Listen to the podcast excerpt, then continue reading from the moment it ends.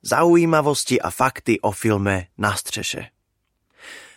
Tento príbeh pre mňa začína kdesi na nový rok 2015, kedy som pracoval v produkcii Davson Moniky a Vlastu Kristlových. To sú pravnúčatá Vlasty Buriana, ktorí v Prahe produkujú filmy, klipy a reklamy od roku 1994. Okrem iného som tam vtedy hľadal scenáre, ktoré by mohol Davson realizovať. Prečítal som ich mnoho a po dlhej práci sa nakoniec výťazný projekt našiel. A to v mojej blízkosti. Jirka napísal tento scenár, keď študoval na New York Film Academy. Bol pôvodne situovaný do New Yorku, kde sa mal aj točiť, no časom sa adaptoval pre Berlín. Vtedy o film prejavil záujem aj Bruno Ganz, ktorého príbeh zaujal. To je ten, čo hral Hitlera v páde Tretej ríše. Nakoniec sme opäť skončili tam, kde sme začali. V Prahe. A v jedno krásne slnečné dopoludnie 5. mája 2015 sme sa pustili do práce na prvom treatmente. Na jednej streche nad jezerkou v Prahe 4. Príbeh tohto filmu je o dôchodcovi Riparovi, ktorý ostal žiť osamotený v starom režime, kde mu bolo dobre jeho pustý ostrov, ale nabúra a príbeh spestrí tajný nájomník. S tým majú z istého dôvodu plán zbaliť susedu, ktorá sa do Riparovho domu práve nasťahovala. Do roli Ripara bol pôvodne obsadený pán Jan Tříska, s ktorým sme mali čest spolupracovať na mnohých kamerových skúškach. Jeho charizma bola veľmi silná a na spoluprácu sme sa tešili.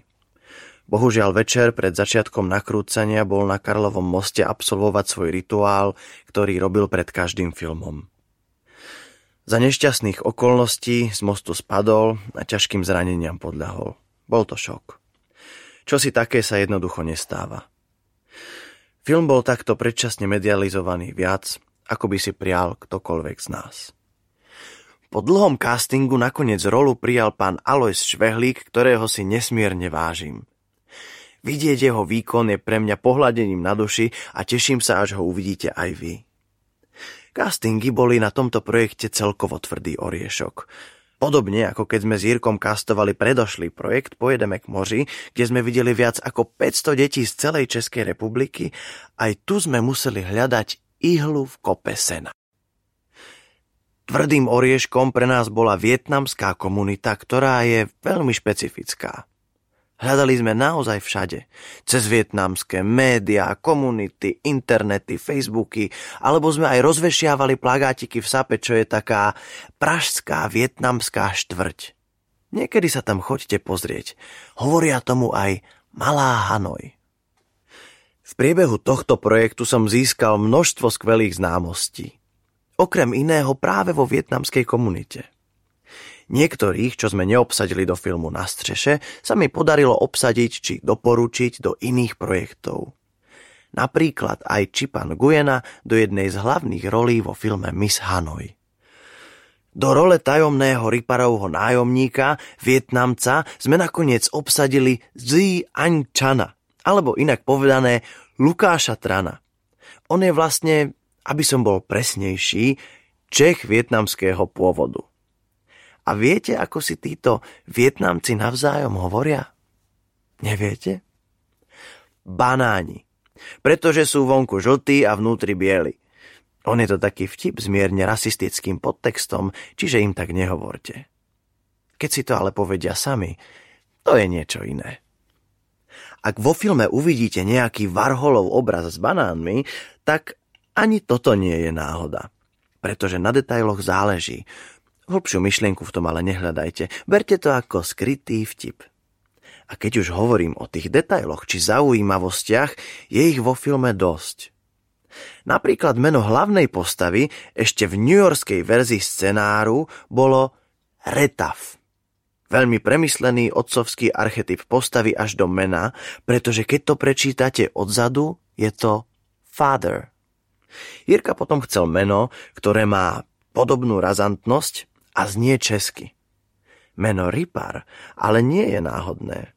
Je to meno Reného Ripara, ktorý do filmu zložil hudbu.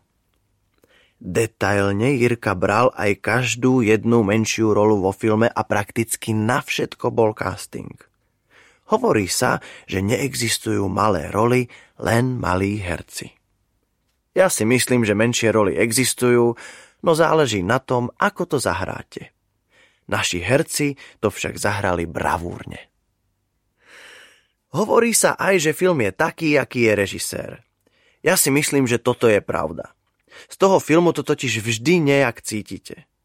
A keďže rovnaké veci a ľudia sa priťahujú, tak si sadli aj členovia štábu a vytvorili skvelý tým, ktorý podal perfektný výkon. Dosť ale bolo superlatív. Väčšinou to býva tak, že keď sa film pustí do kín, príde si ho prvý týždeň premietania pozrieť x ľudí a ďalšie týždne sledovanosť klesá, až sa film dostane pod úroveň, kedy je film pre kinárov rentabilný. Pojedeme k moři sa nám stala taká vec, že prvý týždeň prišlo do kín spomínaných x ľudí a druhý týždeň ich prišlo ešte viac. Bol to taký malý zázrak. Ľudia si asi odovzdali informáciu, že sa im film páčil. Prial by som si, aby sa to stalo znovu.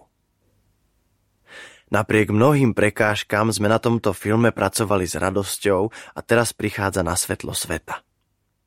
Od 7.2. sa v kine môžete tešiť na Alojze Švehlíka, Lukáša Trana, Máriu Bartaloš, Vojtu Dika, Denisu Fauzerovú, Veroniku Lazorčákovú, Adriana Jastrabana, Davida Švehlíka, Radka Zimu, Miroslava Táborského či Martina Situ. A v roli policajta na Igora Rataja, Vlastu Krysla a mňa. A ešte na jednu scénu policajného zásahu, ktorú som si mohol sám zrežírovať. To bol adrenalín. Prial by som si, aby ste boli po filme spokojní a mali dobrú náladu.